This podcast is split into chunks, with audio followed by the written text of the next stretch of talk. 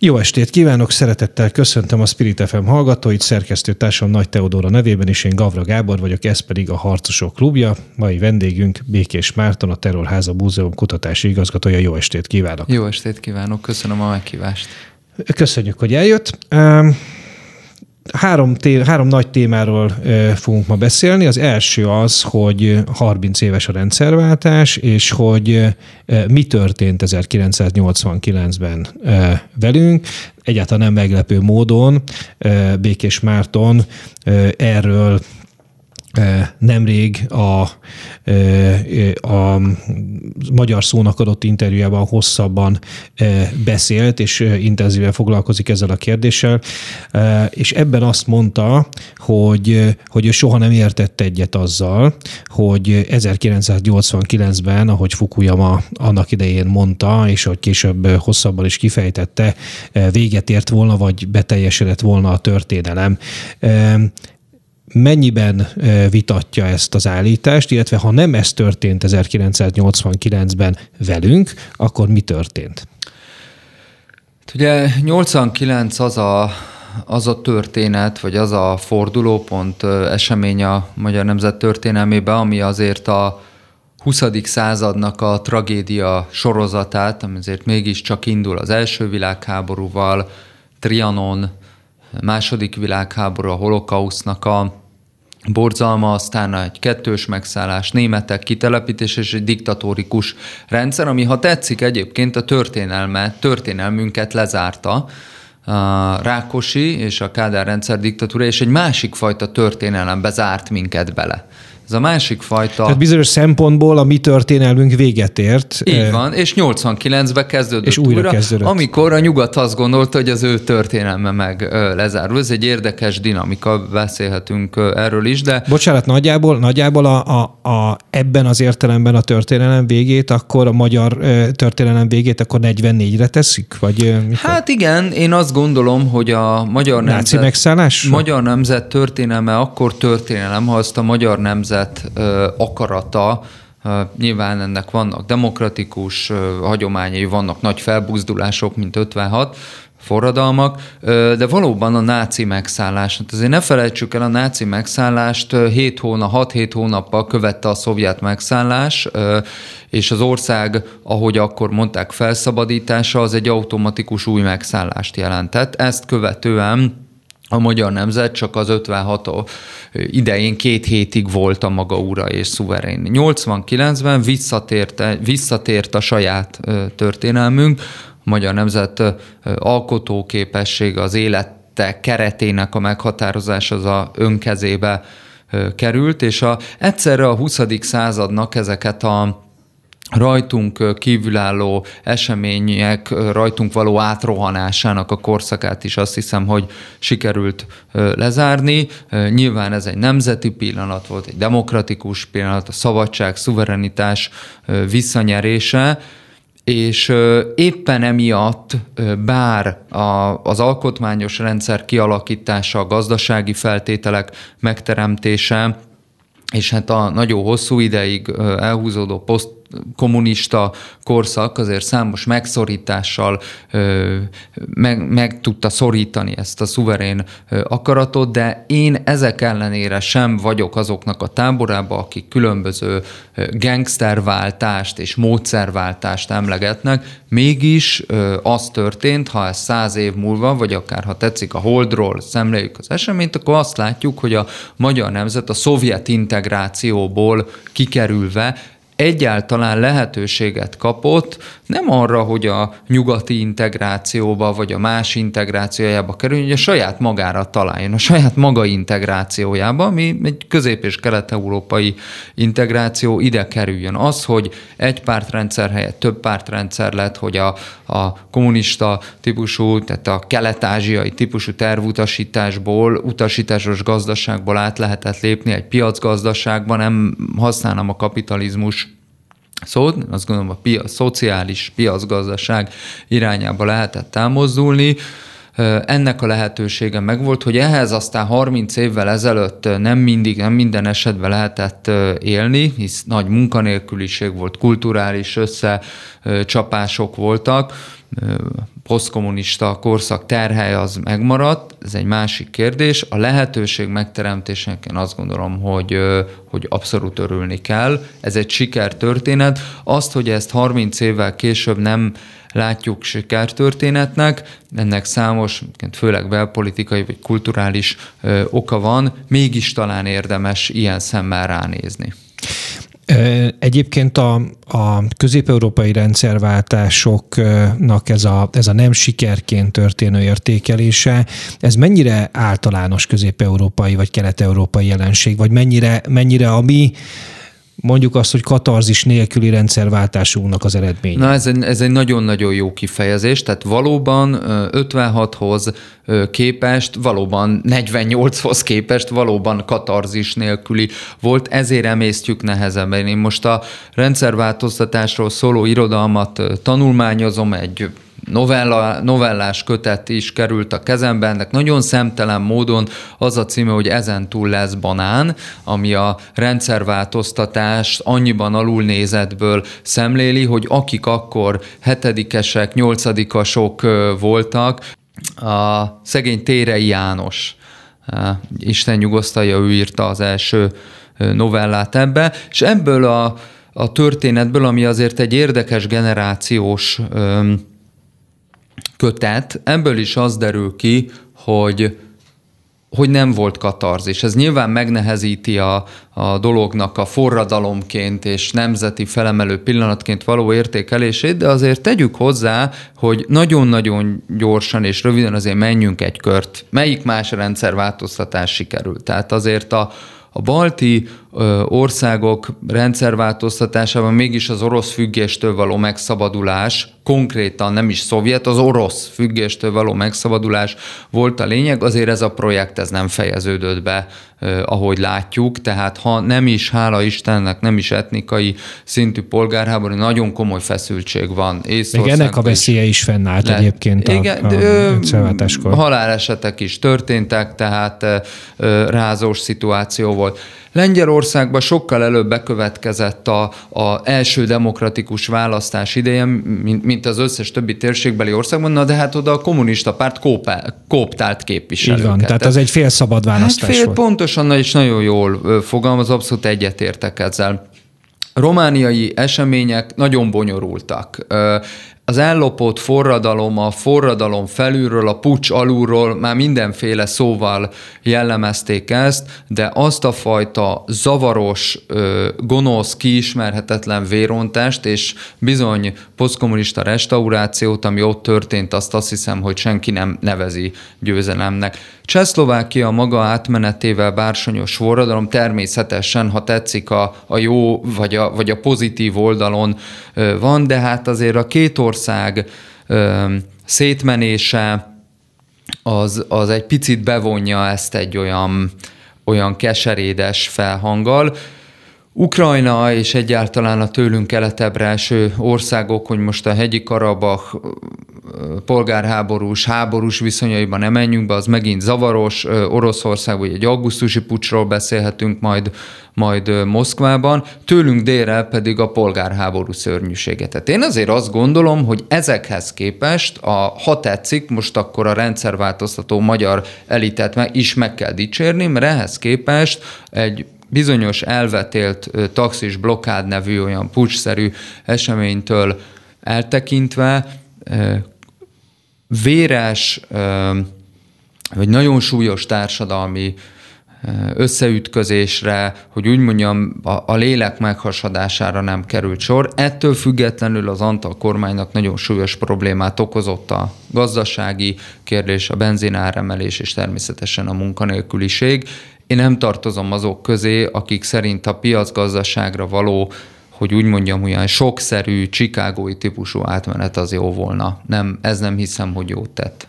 Világos. Térjünk vissza egy picit a, a globális szintére, hogyha, hogyha nem következett be a történelem vége 1989-ben, vagy hogy mondjam, vagy egy, vagy egy illúzió volt az, hogy itt, itt, itt, itt akár átmenetileg, akár tartósan a történelem kivonult az életünkből, akkor mi volt az a pillanat, amikor visszatért? Tehát 9-11 volt mm. ez a pillanat, a világválság volt ez a pillanat, vagy mi volt a pillanat? Ennek a pillanatnak a a meghatározása azért az annyiféle lehet, ahányféle kronológiát olvasunk, mert végül is miért nem azt mondjuk, hogy a ruandai mészárlás, 90-es évek eleje, Izraelben a történelem, a palesztini zsidó konfliktus soha nem szűnt meg. Nyugodtan említhetjük a kuvait, iraki félről való megszállását, és természetesen ott van Csecsenföld, tehát ezzel csak arra utalok, hogy a föld számos gócpontján a történelem az, az a maga szörnyű módján ment tovább. Globálisan 9-11-hez, a 2001-es terrormelénylethez szokásos, szokás kötni, azért, mert az a maga drámaiságával valami, és persze azzal, hogy közvetítette a televízió, valami globális azonosságot teremtette. Mindenki ugyanazt a műsort néz, nagyon hasonló volt a berlini fal leomlásához, de azért érdemes tudni, hogy amikor Fukuyama 89 nyarán előadja ezt a tézist, és aztán 89 végén, tehát pont 30 évvel ezelőtt megjelenik ez a szöveg, egyébként egy neokonzervatív folyóiratba, akkor ennek a szövegnek a, a végén, az utolsó fejezetében azt írja, hogy a történelem nem mindenhol fog véget érni. Tehát már Fukuyama is abba azért megállapítja, hogy a, a nyugati liberális társadalmakban, amiknek vezető ereje az Egyesült Államok, ott a történelem az, az, az véget ér, hiszen a liberalizmusnak nem lesz többé kihívója, a világ számos részén még pislákolnak küzdelmek, de, de szépen lassan azért mégis egy hegeliánus, tehát ő a világrendszerben és emberiségben gondolkodik, ő azt mondja, hogy a liberalizmus szellemisége lassan-lassan általános lesz, és az elejét veszi a, a történelem viharainak. Én azért jó pár Fukuyama interjút olvastam az elmúlt években, már nem hiszem ebben. Tehát mo- most már ez a nézet, ez azt hiszem, hogy végképp tartatatlan volna. Világos. A, a beszélgetés elején már szóba került a magyar szónak adott interjúja, és ebben ugye azt mondja, hogy a 2008-as válság idején megtört az a, az 1989-es nyilván a, a szovjet blokk összeomlásából adódó hurrá optimizmus, ami, ami ugye a liberális demokráciák jövőjét illette. Mi volt az az ok, ami, ami miatt ez a válság, ez, ez éppen a liberális demokráciáknak a, az erejét, vagy az liberális demokráciák erejébe vetett hitet ásta alá? A 2008-as válság az, az egy ezoterikus válság. Tehát annak, a, annak az okai... Ez egy érdekes, érdekes kifejezés. Mert hogy, mert hogy ugye, hogy mondjam, az anyagi világban azért erősen jelentkeztek a hatásai. Úgy, úgy értettem, hogy az okai ezoterikusak, hiszen ez már nem annyira az anyagi ö, világhoz kötődik. Tehát azért a, a nagy gazdasági ö, világválság 20-as évek, 30-as évek fordulója, ott, ott nagyjából egész, mint a közgazdaság tudomány úgy tételezi, hogy hogy valamiféle túltermelés alakult ki, ez, ez a raktáról hagyott áru cikkekkel, illetve hát a, a reálisan megtermelt javaknak a piaci bőségével függött össze, és sajnos ritkán vallják be, pedig így van, a világháború kellett az, hogy elpusztítsa ezeket a javakat, és, és visszaállt egy, egy egyensúly. Szörny, szörnyű történetről van szó, én azért a modernitás válságát alapvetően látom ebbe.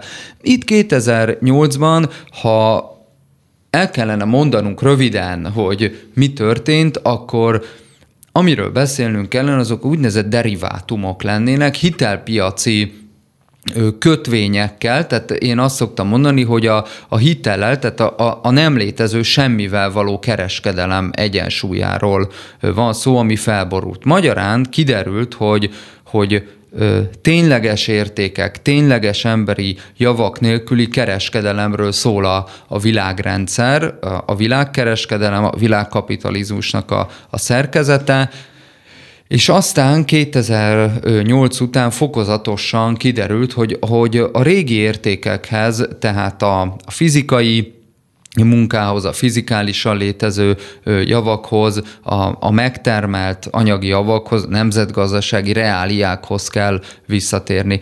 Ez, a, ez, ez én azt gondolom, hogy a, a történelem végének a misztikumát ezt szétszakítottat, amelyben nem definiált emberi jogok, nem definiált liberális, ugye így szokták mondani az Európai Unióban, az Európai Unió értékei, amit mindannyian osztunk. Csak valahogy sosem mondják meg, hogy mik azok. Na hát ezek, én azt gondolom, hogy ezek lepleződtek le. 2008 után azért még sok minden történt, tehát egyrészt az amerikai Egyesült Államok demokrácia exportja az minimum, ha nem is állt meg, még az Obama korszakba tartott egy kicsit, de, de minimum megfeneklett, Magyarországon a 2008-as, 9-es, 10-es évek változásait én ide veszem, és hát elindult valami, amit populista hullámnak neveznek, aminek része a Brexit, része a Trump megválasztása, nagyon nehéz definiálni, hogy mi történt. Annyit, annyit érezhetünk, hogy, hogy 2008 óta valamiféle változás van a világban. Én nem gondolom, hogy ez, tehát most nem egy ellentörténelem vége van, és itt van már a Kán, hanem visszatért a, a történelem, visszatért a harc, a küzdelem. Nagyon érdekesnek tartom, és a idézett interjúban is egy picit reflektáltam rá, témához talán az utolsó mondatom, hogy a hidegháború időszakát hidegháború időszakának hívjuk. Van, az azt jelenti, hogy nem forró békének hívjuk, pedig ugyanannyi joggal nevezhetnénk annak is. Egy, egy egyensúly, tehát egy bipoláris, két hatalmas világrendszer közötti valójában padhelyzet alakult ki, amely rendszerek egymással nyíltan nem háborúztak, csak a manapság divatos proxy háború formájába csaptak össze. De ennek a rendszernek van neve. Annak, ami 89 óta történik velünk, immár 30 éve, annak nincs neve. Mert azt szoktuk mondani, hogy hidegháború utáni korszak. Na, vagy de posztkommunizmus, az... vagy... Hát igen, de azt kell észrevenni, hogy mindig, mindig előtagokkal, tehát vagy utótagokkal, poszt, vagy után, vagy utó, nincs neve a korunknak, és én azt gondolom, hogy ennek a legalábbis ismét picit a holdról ide-vissza tekintve most egy, egy definíciós, tehát egy nyelvi küzdelem is zajlik, hogy ezt, amiben élünk, ezt minek nevezük. Picit a, és tényleg utolsó mondat, az ember úgy érzi, hogy a, a Quimby által feldolgozott híres szám, amit én egyébként személy szerint utálok, de hogy de hogy annak a, a címe, ez a most múlik pontosan. Tehát mindig ebbe vagyunk. Pontosabban az egy, a Quimby az eredeti e, a, a, ebből a számból, a, a, és a, és a Csík zenekar a Csík, igen, feldolgozás. Igen, igen, igen. igen, igen. igen. igen. Van-e, van-e javasolt definíciója, hogyha szabad ezt a kifejezést használnom, a, arra nézve, hogy hogyan, hogyan nevez, nevezzük el ezt a korszakot, hogyha már nem tetszik a hidegháború utáni, vagy a kommunizmus utáni korszak elnevezés? Hát én azt gondolom, hogy Magyarországon a én 80, ha már így történelmileg tényleg rá vagyok kényszerítve, hogy meghatározzam, akkor a Magyarországon a 89-től 2010-ig én posztkommunizmusnak nevezem azt a, azt a korszakot, mert a, a kommunizmus főleg gondolkodási utóhatásai, főleg a kultúrában, én szerintem az a, az a fontos, nagyon sokáig érvényesültek, és aztán ennek vannak különböző következményei a politikában, a gazdaságban, sőt a külpolitikában is. Hogy Magyarországon mondjuk 2000 tíz óta mi zajlik, ennek a, a rendszernek igyekeztek már már nevet adni. Egyszerű lenne, nyilván ha az ember ennek a kormánynak mondjuk a, a szimpatizása, akkor szép szavakkal le tudja festeni, és mondjuk nemzeti rendszernek, vagy konzervatív korszaknak tudja nevezni. Az illiberális szót is beleszokták venni, ha pedig nem ennek a rendszernek a, a barátja, akkor meghívsz egy ilyen embert, és ő elmondja, hogy, hogy mit gondol, és ezek vitatkozhatnak, ezek a nézetek. A világban a poszbipoláris rendszer az olyan, az olyan kézenfekvő, de ugye előbb állapítottuk meg, hogy ezzel nem mondtunk még. Igen, az, még, az megint csak nem a saját Semmit. Neve. Én azt gondolom, nagyon érdekes ö, analógiákat kell itt használni mindenképpen. A, ugyanazon a konferencián, ahol ahol Fukuyama elmondta a tézisét, egy, egy nagyon okos asszony, Kirkpatrick asszony, aki a Egyesült Államok ENSZ nagykövete volt a 80-as években, azt mondta, hogy most az Egyesült Államoknak esélye van visszatérni a normalitás idejébe, és azt mondta, hogy a normalitást érdekes módon nem 1945 előttre szögezte le, hanem 1917 előttre. Mivel az Egyesült Államok akkor lépett be a, az első világháborúba, és a Kirkpatrick asszony azt gondolta, hogy, hogy a, a különböző szabad nemzetek hát erő egyensúlyán alapuló világrend a normális, és egy picit még visszamennék ehhez képest, mert a 1814-15-ben létrehozott Szent Szövetségi rendszer utáni kor volt hasonló. Tehát nincs, nincs, ma, ma nincs világhegemon. Tehát az Egyesült Államoknak volt egy projektje, hogy létrehozzanak egy Pax Amerikanát, főleg a neokonzervatívok részéről. Ez nem sikerült. Ma általános harc van a világrendszerben a Kína, oroszok, Egyesült Államok között. A idén megjelent könyvemben ezt úgy hívom, hogy a titánok kora. De csak hát így nem nevezhetünk el egy világrendszert, mert ez picit olyan, olyan lírikus. Ugyanis a, a titánok azok, azok nem istenek, a titánok maximum, maximum bukott, vagy, vagy meghalni is képes félistenek. Egy másik korszakba vagyunk, más minőségű korszakba. Biztos, biztosnak gondolom, hogy a, a nemzetállamok egymásnak feszülése, a nagyhatalmak nagyon lassan kialakuló elő, erőegyensúlya kellős közepén vagyunk most, de hogy végére eláruljam, hogy mi a korszak neve, ezt, ezt nem tudom. Innen fogjuk folytatni Békés Mártonnal, a Terrorháza Múzeum kutatási igazgatójával a Harcosok klubját egy rövid szünet után. Jó estét kívánok, szeretettel köszöntöm a Spirit FM és a Harcosok Klubja hallgatóit. Szerkesztő társam Nagy Teodóra nevében is, én Gavra Gábor vagyok. Mai vendégünk Békés Márton, a Terrorháza kutatási igazgatója. Jó estét kívánok, köszönöm, hogy elfogadta a meghívásunkat. Ott tartottunk, hogy miért véget 1989-ben, és, és Békés Mártonnal abban maradtunk, hogy a történelem biztosan nem.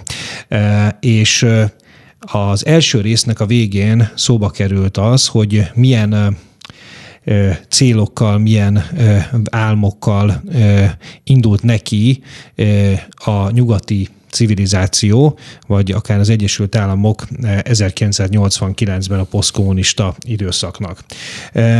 Ez azért érdekes, mert hogy, eh, mert hogy nemrég a Békés Mártonnak a Mandineren, pontosan a Mandinerben megjelent egy cikke eh, a gyarmatosításról és a komprádor értelmiségről, és itt egy angolai szerzőt idézve azt írta, hogy a gyarmatosítás kulturálisan megfosztja a benszülötteket a személyiségüktől, hiszen nem más, mint a nemzeti lét tagadása, majd egy algériai szerzőt idézve hozzátette, a gyarmati helyzet csak nem teljesen megdermeszti a nemzeti kultúrát, a gyarmati uralom keretein belül nem lehet nemzeti kultúra. Ez nyilvánvalóan így van egy, egy gyarmat, vagy egy gyarmati múltó ország esetében, de mennyire érvényes ez Magyarországra nézve? Mi a közös az előbb felsorolt klasszikus gyarmati múltó országok és Magyarország között? Hát az mindenképpen, hogy és én ebbe a, az írásba a, a nyugati minták, vagy a, vagy a tőlünk eltérő minták szolgai másolása ellen kelek ki, ha tetszik. És annyiban mindenképpen van kapcsolat, hogy a, a gyarmatosítás során ezt azért most már az úgynevezett kolonizációs iskolák és kurzusok egy egyetemen is tanítják, eléggé egyetértenek abban, én ezt elfogadom, ezt a tételt, hogy gyarmatosításnak a, a nagyon látható, nagyon közvetlen eszközeit, tehát amikor a gyarmat területeket megszerzik, hajóhadakkal, fregattokkal és konkvisztádorokkal megy végbe, azért a gyarmati erőforrásoknak a hasznosítása, vagy menjünk picit tovább kizsákmányolás és ilyen eszközökkel megy végbe, de, de akkor igazán erős egy, gyarmati rendszer, és akkor igazán maradandó, hogyha ennek a, az üzenetei, törvényszerűségei kulturálisan is hogy ilyen magyar tanuló fogalmazok, elmélyítésre kerülnek. És ebben, a, ebben az esetben ez a passzív, a magyartól idegen szermedő szerkezet az, az ide mert, mert különböző magyarázatokkal, festészeti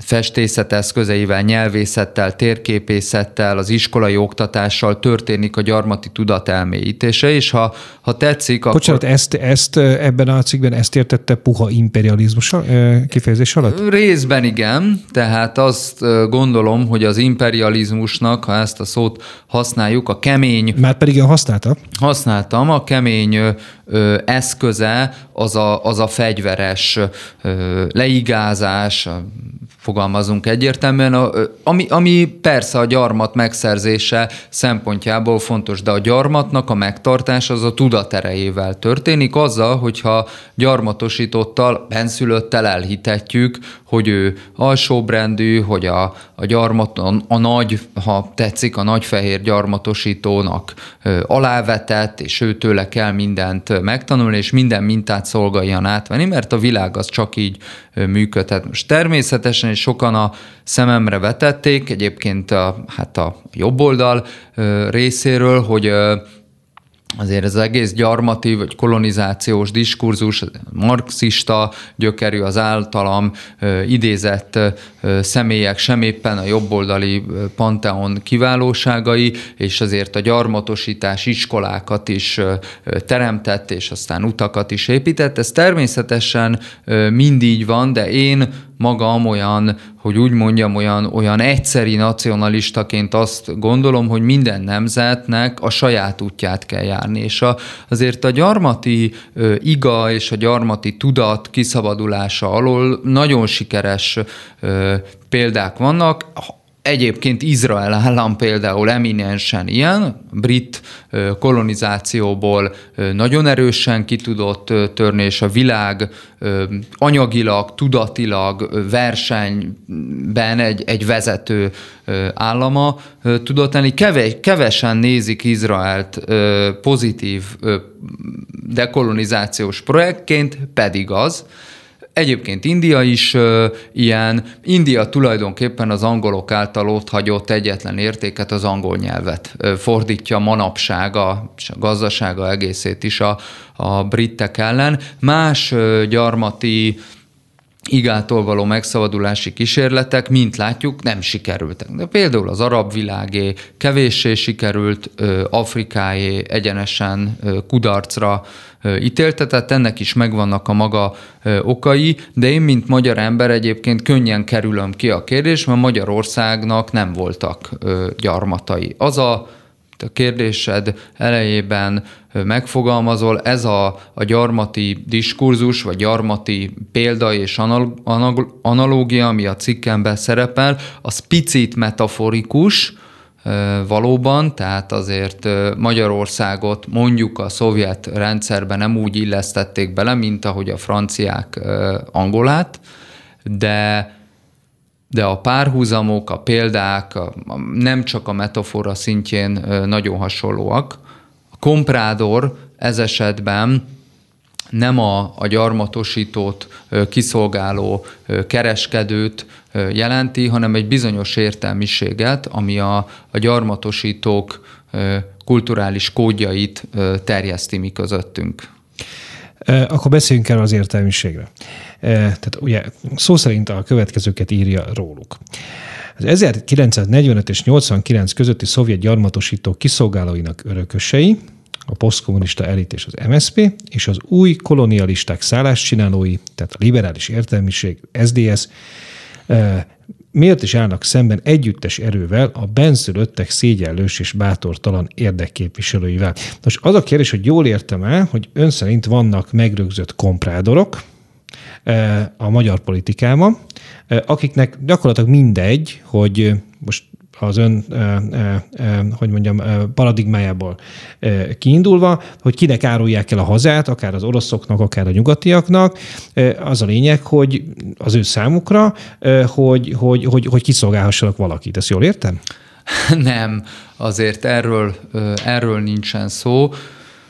Hogyha szétbontjuk ezeket a kulturális kódokat, amiket ezek, ebbe a szövegbe elhelyezek, akkor, akkor inkább azt látom, hogy a, és beszéljünk azért akkor nyíltan, az SDSS értelmiség részéről egy dokumentumot elemzek, ez a, a híres kék könyv, a rendszerváltás forgatókönyv, az SDS részéről, ez 88-89-ben készült, amely teljes egészében nyugati, sőt nyugatos, kimondottan is progresszív, és a, a nyugati standardekhez való rácsatlakozásnak a, az ígéretével született. Egy korábbi valóban létező kompránor értelmiség pedig a kelethez, a Szovjetunióhoz való odatartozás és a szovjet példának az átvételét. Bocsánat, azt, azt hadd kérdezzem meg, hogy, hogy, hogy 89-90-ben azért, amikor,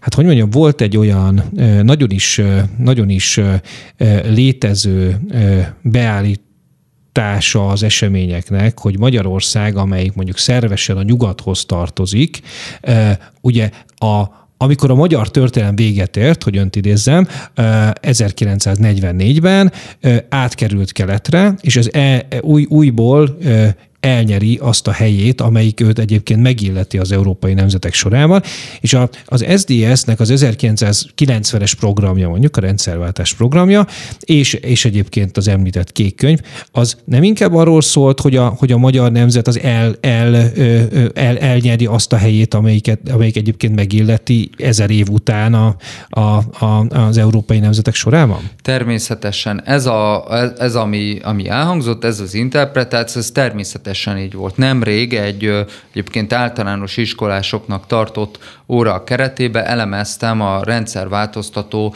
pártok szimbolikáját, és a, de minden pártét, tehát akik bejutottak a, a parlamentbe, az, hogy Európához, ami, amit egy, egy egyértelműnek vettek a nyugattal egyébként, tehát a, a nyugat Európa, és, és Európa az a nyugat, Hát ez teljesen így volt ez a, a gondolkodás 89 és 90-es első szabad választás kampányában is. Minden egyes párt olyan szimbólumokat, Európa térképet, oda csatlakozás, sőt a vissza, visszatalálás, tehát az Európába, amit mondom, egyértelműen vettek a nyugattal, az oda, oda való visszacsatlakozást gondolták a rendszerváltoztatás nagy transzcendáló történelmi projektjének. Tehát, hogy ez az értelme. Ez, ez volt az a jó értelemben használ most, az ott, ez volt az a mese, ami a magyar képzeletet meghatároz. Tehát én magam is emlékszem, 89-ben örömmel utazhattunk ki a szüleimmel Burgerlandba, és, és, meg, és ott megpillantottuk a nyugatot egy spár áruház képébe, ami a, a hát persze... Nyugat... Műsoruk termékelhelyezést tartalmaz. Bocsánat, a, a nyugat a nyugat, Obervárt, az a nyugattal volt ö, egyenértékű. Az ottani üzletek, az ottani áruházak pedig,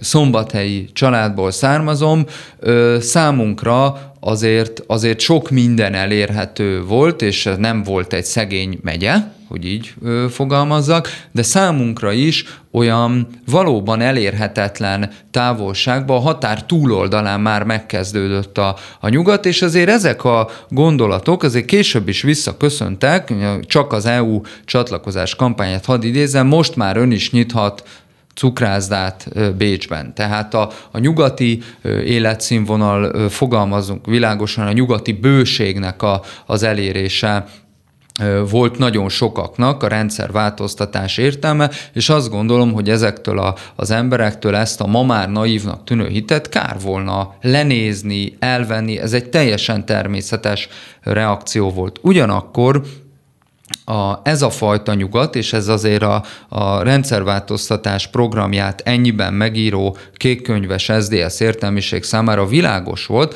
a, hisz a kék könyvben ez is ben van, hogy az IMF-nek a, a deregulációs, privatizációs, nyugdíj csökkentős, munkanélküli segély elvevős programja, mindenhol sok terápia szerűen alkalmazott az IMF, mint egyébként a nyugati integráció előfeltétele, ezeket is beépítették a programba. És én, én azt gondolom, hogy a, a nyugati, vagy nyugatos, vagy még tovább megyek, nyugatosító kulturális attitűd, és az ennek megfelelő gazdasági attitűd az kéz a kézbe járt. Ha tetszik, a régi kemény imperializmusnak a 89-es megfelelője a privatizáció, a puha imperializmus megfelelője pedig az SZDSZ-es értelmiség kulturális attitűdjeinek a terjesztése, ami ebben a posztkommunista korszakban erősen érvényesült. Hogyha így, így határozza meg a, a magyar értelmiség egy részének a szerepét a rendszerváltás követő évtizedekben, hogy komprádor értelmiség, akkor hát logikusan rá lehet erre kötni a kultúrharcnak a témáját, hiszen, hiszen ugye úgy, úgy fogalmaz ezzel kapcsolatban, hogy a gyarmattartók és helyi híveik, valamint a benszülöttek és saját képviselőik közötti törésvonal sokkal meghatározóbb, mint a helybélieket megosztó belső konfliktusok. Ugye 2017-ben, amikor megírta a Tihanyi téziseket, amit a legújabb Magyarországi Kultúrház alapdokumentumaként szokás emlegetni, amiben azt írta, hogy a 18-as országgyűlési választásnak az a tétje, hogy korszak lesz-e a rendszerből. Hogy látja, most már eltelt azért már több mint másfél év a 18-as áprilisi választás óta. Hol tart, hol tart Magyarország ezen a területen? Sok minden elhangzott, és van, amivel nem értek egyet. Azt nem szeretném, ha ez maradna meg, hogy az én bármelyik írásom egy olyan értelmű, bár nem hangzott el hozzá minősítés, tehát semmi olyasmi nincs, amit ki, kikérjek magamnak, miért is tenném, de de hogy dokumentumot alkotok egy kultúrharcnak, ez nem tetszik. Én nem szeretem a kultúrharc kifejezést, eleve ennek a a származása is ugye egy egyház elleni, egyház ellenes küzdelemből, kultúrkámp. Igen, szár... ez ugye a 19. századi Németországban. Így van. Tehát már csak ezért se volna szimpatikus. Ha a kultúrharcot úgy vesszük, hogy az egyik kultúra képviselője, most ezt így szokás érteni, hogy egy jobboldali kultúra képviselői akár kormányzati ö, támogatással harcolnak, harcba indulnak, nyilván a leszámolás ig- igényével a, a liberális elitcsoport ellen, akkor azt szerintem, azt szerintem nagyon rossz. Tehát a, a kultúrharc az az nem lehet két kultúra harca, mert az nem kultúra, az csak a kultúráért folytatott küzdelem lehet. És a tihanyi tézisek sem arról szól, hogy szorítsd ki a libit, alázd meg a szocit, rugast ki a nem tudom kit, hanem arról szól, hogy legyél jobb. De az találkozott ezzel az értelmezéssel azért? De, termé- de azért, azért mondom, tehát pont azért hoztam fel az egészet, és szinte a, előzetesen visszavonultam a saját szavaimból, mert nem hallottam részedről ilyen minősítést, tehát nagyon örülök. Máshonnan természetesen volt, de hát ezzel meg nincs probléma, mert az írások önálló életre kelnek, az ember megírja, aztán viszi, aki akarja. Értelmezi, aki akarja, nincs ezzel gond. Az nagyon, tehát az én programom, vagy amit én akkor is meghirdettem, az a, az a program egy pozitív, összetartó, egyébként közösségelvű nemzeti érzés kidolgozására, vagy elterjesztésére irányult, ami pozitív, népi, kis kifejezetten nemzeti értékek bástyáján megerősödő 21. századi nemzettudatot képvisel. Én ezt csak és kizárólag a konzervatív világértelmezés irányából látom kidolgozhatónak, és erre is irányult a tihanyi tézisek. Én azt gondolom, hogy ha már akkor menjünk be a, bele a politikába, és erre irányult a kérdés, kell rá válaszolni. A 2018-as választási eredmény számomra személyesen én örültem neki. Örültem azért, mert ebbe a jelenleg fennálló kormányzati csoportba én egy hazafias az ország érdekében, a magyar szuverenitás függetlenség érdekében való cselekvést látom. Tehát én ennek, ha tetszik, a, volt a kérdés, örülök ennek a, a fejleménynek, és azt gondolom, hogy kormányzatot támogató értelmiségnek, művészeknek, gondolkodóknak támogatni lehet ezt a politikai törekvést, ugyanakkor nem a kormányzat kegyeiből, akaratából, akár helycsinálásával való elhelyezkedés a, a cél, hanem meg kell szőni a kulturális kurzusnak a hálóját, ami vitákkal, harcokkal, összeveszésekkel, és nyilván a saját kulturális immunrendszer erősítésével történhet csak. És hogy állunk, a, vagy hát hogy állnak a, a hogy mondjam, a, a korszak formálásával a rendszernek? Mert ugye er, er, innen, innen indultunk ki, volt, volt egy ilyen értelmezési kitérő. Magyarországon, vagy ha tetszik a magyar jobboldal, amelynek ön ezt a ez 2017-es Tianyi tézis, tézis gyűjteményt szánta, ezt mindig hangsúlyozza, hogy, hogy ez nem a, a, a, a baloldal liberális nem. tábornak szól, hanem kifejezetten meg, nem, a, meg végképp nem ellenük. A jobb oldalnak, világos. Ö, rendben van, és hogy, hogy a korszak alkotással, ha lehet ezt a kifejezést használni, hogy, hogy, hogy áll a magyar jobboldal? Hát nézze, a, és jogos a, jogos a kérdés. A, 2018. augusztusa óta szerkeztem a kommentár folyóiratot, ami, ami nem, is, nem is tagadja, hogy ennek a, a korszaképítésnek kulturális meghatározó hangja kíván lenni. Nyilván az olvasók, vagy majd a történelem eldönti, hogy így van-e. Én, én azt gondolom, hogy erre, ebbe az irányba halad, és ebben a, a következő lapszámok egyikében szeretnénk egy nagy regisztert készíteni, hogy Magyarországon hány ö, jobboldali, konzervatív vagy nemzeti ö, értékvilágba tartozó könyv jelent meg magyarul, hányat, írt, hányat jelentettek meg országosan magyar nyelven, és hányat írtak magyar személyek. Állítjuk össze a listát, nagyon sok könyv van és tudom, hogy most esetleg a hallgatók részéről is valaki azt mondhatja, hogy ez egy, nem egy nagy eredmény, én megértem ezt a nézetet is, viszont annak a, a híve vagyok, hogy egy ilyen kulturális, ha tetszik, korszaképítés, csak és kizárólag könyvek lépcsőin keresztül történhet. Eszméket, gondolatokat, összefüggéseket, új világértelmezést, új narratívát szükséges adni.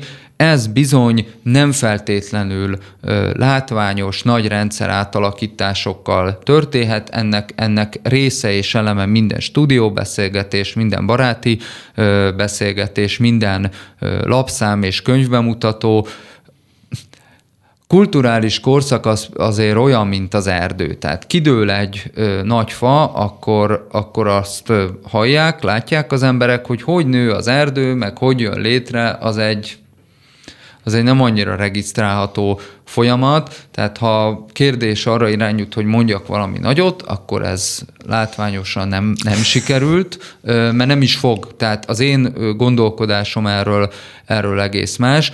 Én azt gondolom, ha létrejön egy jó folyóirat, egy jó gondolat, közkincsé válik, például elterjed az, hogy hogy a politika alapja a kultúra, elterjed az a, az a gondolatrendszer, hogy, hogy a mai gondolattársadás, vagy a mai politikai küzdelem a nemzetközi és a nemzeti erők között zajlik, ha elterjed az a, az a gondolat, hogy, hogy könyveken, olvasáson keresztül épülhet ki egy, egy akár politikai kultúra is, akkor ez, ez már fél győzelem.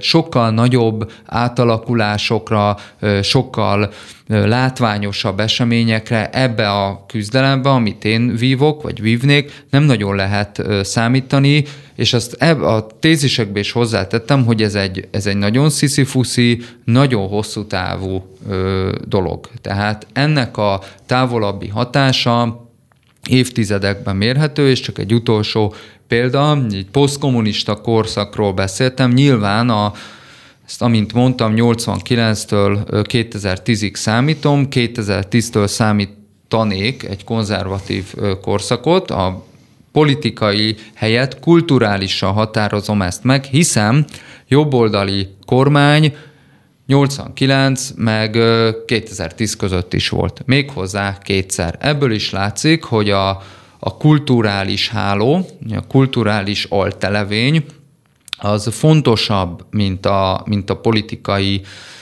kurzus maga, hiszen ha egy politikai csoport magáénak tudja a kultúrát, akkor most félve jelentem ki, de egy-két választás még el is lehet veszteni. Viszont ha egy politikai csoport politikailag ténylegesen hatalomra jut, de nem ővé a kultúra, akkor rövid ideig ö, kiszámíthatatlanul és valószínűleg minden távlatos eredmény nélkül fog uralkodni. Nagyon sok mindenre nem volt időnk, de remélem, hogy lesz még alkalmunk folytatni Békés Mártonnal, a Terrorháza kutatási igazgatójával. Nagyon szépen köszönöm, hogy elfogadta köszönöm a meghívásokat, köszönöm a hallgatóknak a figyelmet. Gavra Gábor vagyok, és a Nagy Teodórának, szerkesztőtársamnak is köszönöm a közreműködését. Viszont hallásra!